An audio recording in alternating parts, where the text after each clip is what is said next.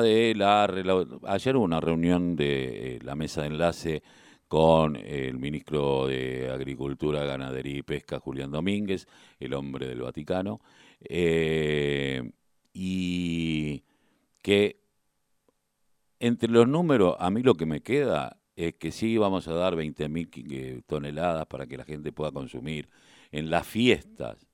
Resolvamos el problema, macho. Después le van a dar crédito a tasa subsidiada. ¿Que hay guita para ellos y no hay guita para el pueblo? Es la pregunta, por eso se la hacemos a eh, Horacio Rivelli, un economista eh, que fugazmente pasó por la Secretaría de Comercio, pero un hombre concienzudo y que trabaja todos los días sobre este tema. Eh, Horacio, muy buenos días. Carlos Tafanel te saluda. ¿Cómo te va? Carlos, muchas gracias por tu generosa presentación. Buen día a vos y a todos los amigos de la radio. Eh, ¿Cómo ves eh, lo que ayer se, se charló con la mesa de enlace? ¿Más de lo mismo? Y sí, más de lo mismo. Fíjate que el, el rubro cárnico está muy concentrado. Es cierto que hay más de doscientos veinte mil productores y cuatro mil matarifes, pero hay un consorcio, se llama el consorcio A B C, es como un embudo. Uh-huh. El consorcio A B C es el acopiador y exportador. Son, está conformado por veintisiete frigoríficos, por supuesto de diferentes tamaños, pero están los más grandes. Representan el ochenta por ciento de nuestras exportaciones y el cien por ciento de la cuota Hilton, que es la carne de selección. Este, estos frigoríficos son de este supermercados como, como Coto, como la Anónima, pero también está eh, grandes grupos como por ejemplo Río Platense, que es el que lidera Roberto con Cantini, los, los frigoríficos brasileños Swift y, y el grupo Mastricht. Está Quepo, está Piar, que era de, de Vicentín, bueno, está Santa Julia, bueno, hace una naturaleza. Son muchísimos los los grandes, los pesos pesados que manejan este consorcio A B C y que son los que acordaron con el ministro Julián Domínguez que van a vender de la carne que ellos exportan, la parte que no se vende. En realidad ahora se está vendiendo toda la resta. Hay una parte que no se le vende, a, se le vende toda la resta a los países este asiáticos, sobre todo a China, pero la parte que no se le vende al resto de los países y que suman esas veinte mil toneladas que decimos se van a utilizar en esta segunda quincena de diciembre para proveer en la mesa a los argentinos, para que por lo menos haya asado, batido a un precio no tan caro. ¿Por qué decimos esto? Porque nosotros pagamos el kilo de asado en torno a los mil pesos, en torno a los mil pesos por el kilo de asado, mil pesos por el kilo de asado. Un jubilado cobra veintiséis mil pesos, puede comprar veintiséis kilos de asado, lo máximo puede comprar, no vive para más que eso. Bueno, en esta situación, ellos aseguran una estas veinte mil toneladas para la segunda para, para la fiesta, para la segunda quincena de diciembre, pero lo que nos dicen es que las exportaciones en blanco, o sea, las exportaciones registradas, y acá es lo que quiero decir, las exportaciones registradas suman este año un millón de toneladas, un millón de toneladas de carne que entre privamos nosotros de consumir, porque ellos por el ciclo ganadero no pueden aumentar tan fácilmente la oferta de carne. Y vos tenés un millón de toneladas que estás vendiendo afuera. Y, le, y, el, y ya te repito, el ochenta por ciento lo hace este consorcio A B C. Pero a su vez, este consorcio A B C, la, la gestión anterior, la gestión de Paula de Paula Español, demostró que le vendían a Uruguay a un precio y de Uruguay vendían al resto del mundo al precio internacional. O sea que para no pagar los derechos de exportación que le correspondían, hacían una triangulación con sus propias empresas en Uruguay. Y ahí les multaron por casi seis millones de dólares a Revis, a Coto, a Piar, a Hilton, a Swift Argentina, a Mastricht, o sea, a los más craneados del grupo consorcio A B C. Entonces sabemos que una cosa, acá porque lo descubrieron, pero sabemos que una cosa es lo que declaran y otra cosa es lo que realmente hacen.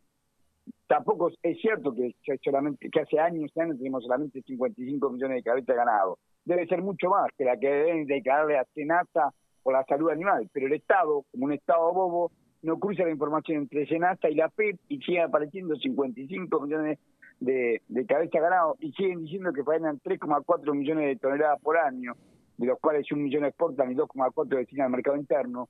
Pero lo cierto es que al ser cuarenta y seis millones de habitantes, todos los años vamos perforando el piso del consumo de carne, de kilo de carne por habitante. Al Ahora... ser cuarenta y seis millones...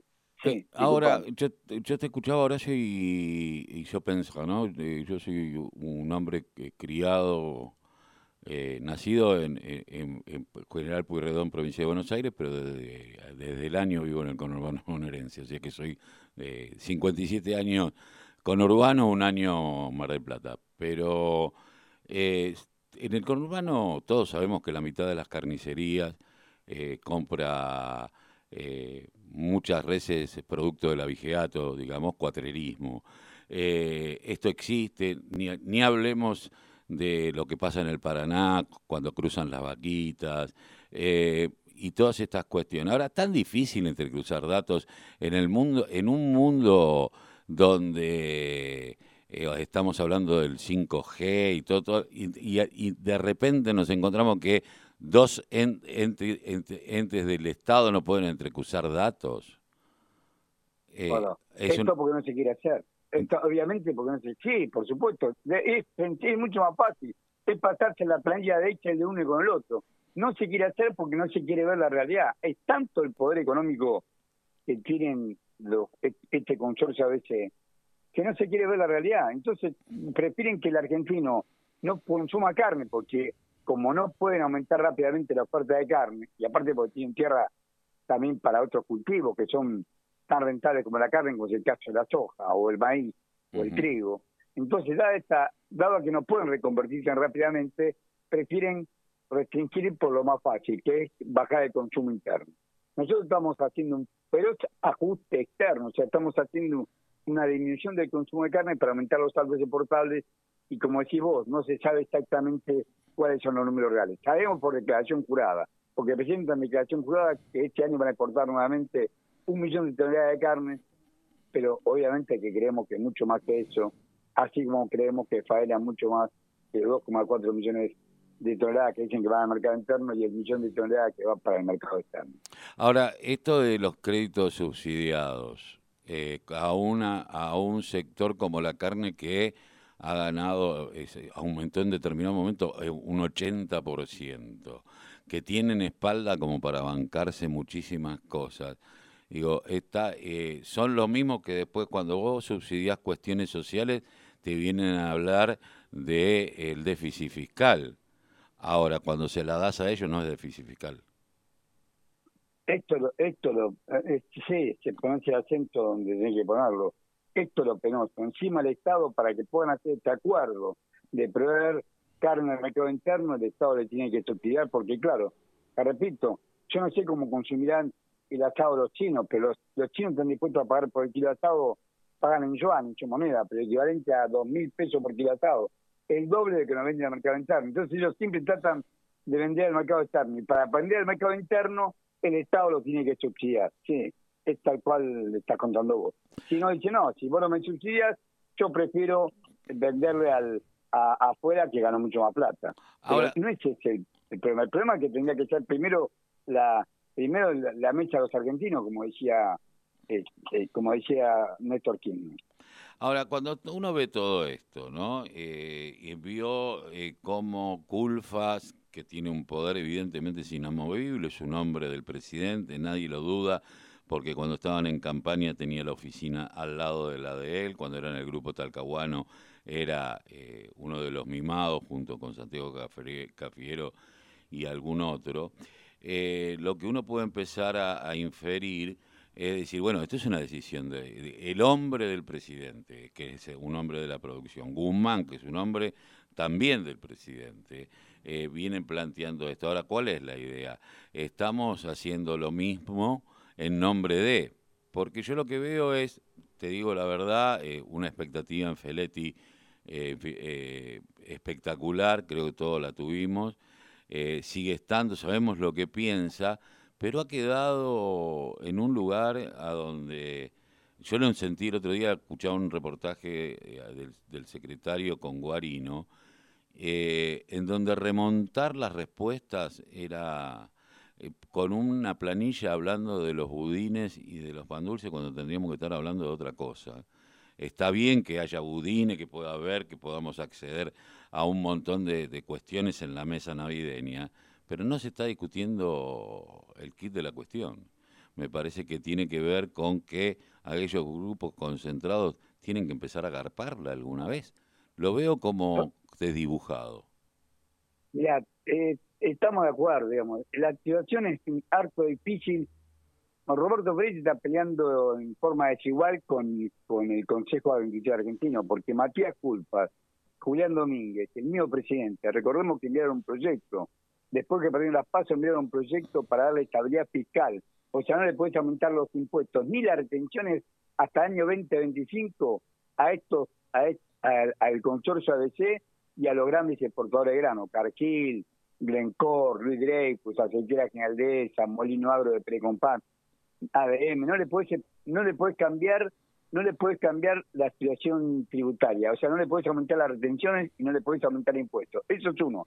Y peor encima con los hidrocarburíferos, pero tienen, está más concentrado todavía, porque estás hablando de de este de Bulgeroni, que está asociado con la British Petroleum en en, en, en para American Energy, y ahí eh, la British Petroleum es la que extrae petróleo de nuestra Malvinas, tiene autorización argentina, con una autorización inglesa, sin embargo es el principal capitalista de la segunda empresa extractora de petróleo y gas en la Argentina, que es para American Energy. También están eh, la Total de, de Francia, está Tech Petrol de Techín y de Armequian. O sea, está muy concentrado y a ellos le quieren dar estabilidad fiscal, pero por veinte años. O sea, este es un gobierno, el gobierno de Alberto Fernández, es un gobierno que acuerda con los factores de poder, en el medio del pueblo argentino. La prueba está en lo que estamos contando de la carne, que tratan de igualar los precios internos con los precios externos, cuando los salarios nuestros no están igualados con los salarios externos. Se ve que, bueno, igualamos los precios internos, pero nosotros cobramos lo mismo. No, no es así. Nosotros estamos vendiendo a países que tienen un salario promedio, como el caso europeo, de cuatro mil dólares por mes, y acá el salario promedio es ochocientos treinta y cinco dólares. Lo producimos nosotros, la carne, el aceite, el arroz, la harina, el biocombustible, todo lo, los combustibles, todo lo producimos nosotros, y sin embargo pretenden que tengan precios internacionales y nosotros paguemos el precio internacional. El caso del petróleo y del gas es aberrante. Nunca se supo cuál es el costo de extracción del petróleo y del gas, ni cuando era ministra Languren, que trabajó toda su vida en la C E L, lo dijo, y sin embargo fijamos el precio de acuerdo a la extracción del petróleo del Mar del Norte, que es carísimo, cuando acá acá es mucho, el costo de ser por lo menos siete, ocho veces menor. Pero ¿cuál es la diferencia? La diferencia es que en el Mar del Norte lo pueden pagar porque tienen un salario promedio de cuatro mil dólares, y nosotros ochocientos treinta y cinco dólares. Wow. Esto es totalmente injusto, y el gobierno lo ha propiciado y lo sigue propiciando. Eh, la última pregunta. Eh, todos pugnan por un acuerdo, en esto están todos los sectores de acuerdo de que hay que tener un acuerdo. Cualquier acuerdo es malo, eh, pero eh, muchos dicen, bueno, pero podemos empeorar si no lo tenemos. ¿Cómo es las conversaciones con el F M I? También forma parte de lo mismo. O sea, nosotros, es una deuda tomada a espalda del pueblo, una deuda que benefició a una minoría parásita, porque lo que compraron... Tenemos una deuda con el Fondo Monetario Internacional equivalente a cuarenta y cinco mil cuatrocientos millones de dólares. Yo voy a decir, bueno, recuperamos el río Paraná, los puertos vuelven a ser nuestros, tenemos nuestra propia marina mercante que creó don Hipólito Yrigoyen en el año mil novecientos veintidós y que quebró Menem en la década del noventa. Los ferrocarriles que están al lado de, de los puertos son ferrocarriles modernos. No hay nada de eso. No se, no es que no se hizo una casa, no se compró un ladrillo, se fugó toda esa plata, cuarenta y cinco mil cuatrocientos millones de dólares. Y sin embargo el gobierno, que prometió que iba a investigar, apenas inauguró la sesión ordinaria el primero de marzo del veinte veinte, que donde veremos, no hizo nada. No sabemos quiénes son los que compraron los dólares y los jugaron. Es más, el único dato que tenemos, que ya de por sí es una prueba pública, fue que Berbisky publicó quiénes eran los primeros cien que habían comprado veinticuatro mil seiscientos setenta y nueve millones de dólares.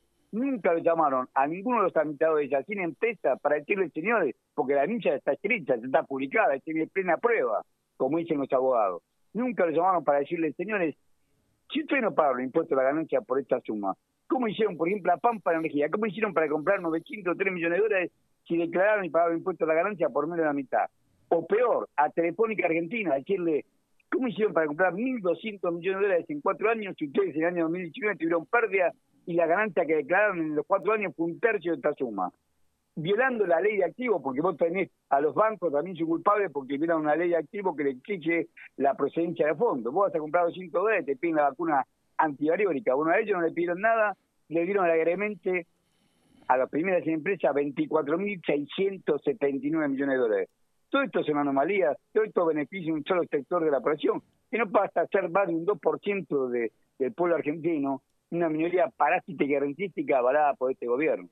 Esto es lo que, lo que tenemos que discutir y esto es lo que realmente tiene que hablarse antes de comprometernos con el pueblo a pagarle, y lo va a pagar el pueblo argentino. Tomar una deuda a espalda del pueblo argentino y pretenden a espalda del pueblo argentino que el pueblo argentino la pague. Horacio, muchísimas gracias por haber pasado por la radio de la Unión Nacional de Clubes de Barrio. Muchísimas gracias a ustedes por la conversación y a tus órdenes siempre. Muchas gracias. Horacio.